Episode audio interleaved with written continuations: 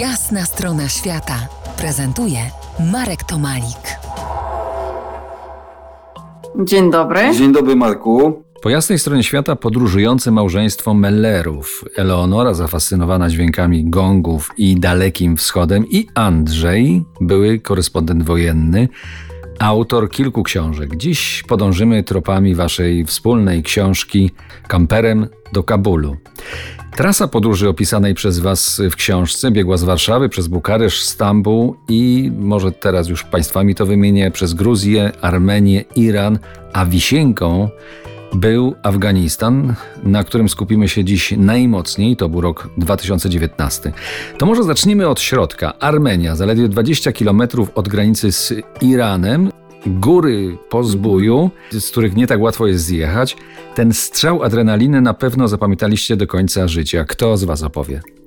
No dla mnie to oczywiście był strzał adrenaliny, bo e, prawie cała Armenia jest powyżej 2,5 tysiąca, tak Andrzej? To...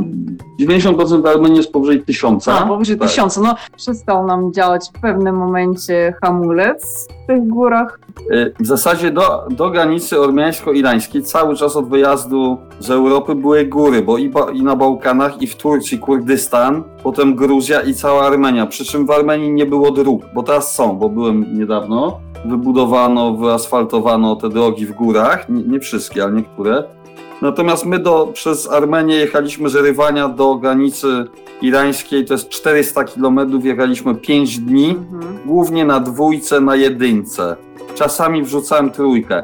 I cały czas hamowałem hamulcem i biegami, ale tam no, y, jest tak wysoko i tak stromo, że jak zjeżdżaliśmy z ostatniej przełęczy mergiańskiej, no to hamowałem, to się momentalnie rozpędzałem bardzo szybko i hamulec w końcu, ja wcześniej czułem, że on się zapada, ale się zapadł całkowicie.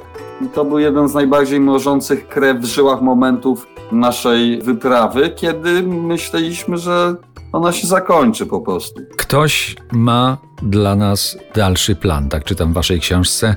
Kto z Was wypowiedział te Mhm. słowa? No może być ja, Andrzej. Myślę, że tak, że Ela, bo Ela lubi różne znaki, plany, ale ja też tak poczułem. Wiesz, jak wyjechaliśmy na wypłaszczenie, jak nam dziadek, który się zatrzymał ładą, stary, śmiejąc się, powiedział, że wszystkich tutaj to spotyka, którzy pierwszy raz jadą, zjeżdżają, żebyśmy podpompowali hamulec, a my, my sobie to zrobiliśmy, on zaczął doszkę hamować i zjechaliśmy na nocleg jeszcze jakieś tam ze dwa kilometry zrobiliśmy na wypłaszczeniu i właśnie towarzyszyła nam ta myśl, że ktoś nam dał drugie życie prawdopodobnie. Zanim, zanim wjechaliście do Afganistanu, na granicy mieliście dość długą i niekoniecznie przyjemną rozmowę. Na co może sobie pozwolić irański ubek?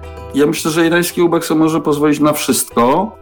Mieliśmy w sumie dużo szczęścia, że nas puścili, ale no nieprzyjemne, nie, nie ma chyba przyjemnych przysłuchań przez służby m, specjalne, a na pewno wewak irański należy do tych mniej sympatycznych.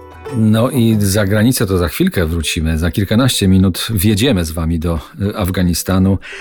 Zostańcie z nami w RMF Classic. To jest Jasna strona świata w RMS Classic.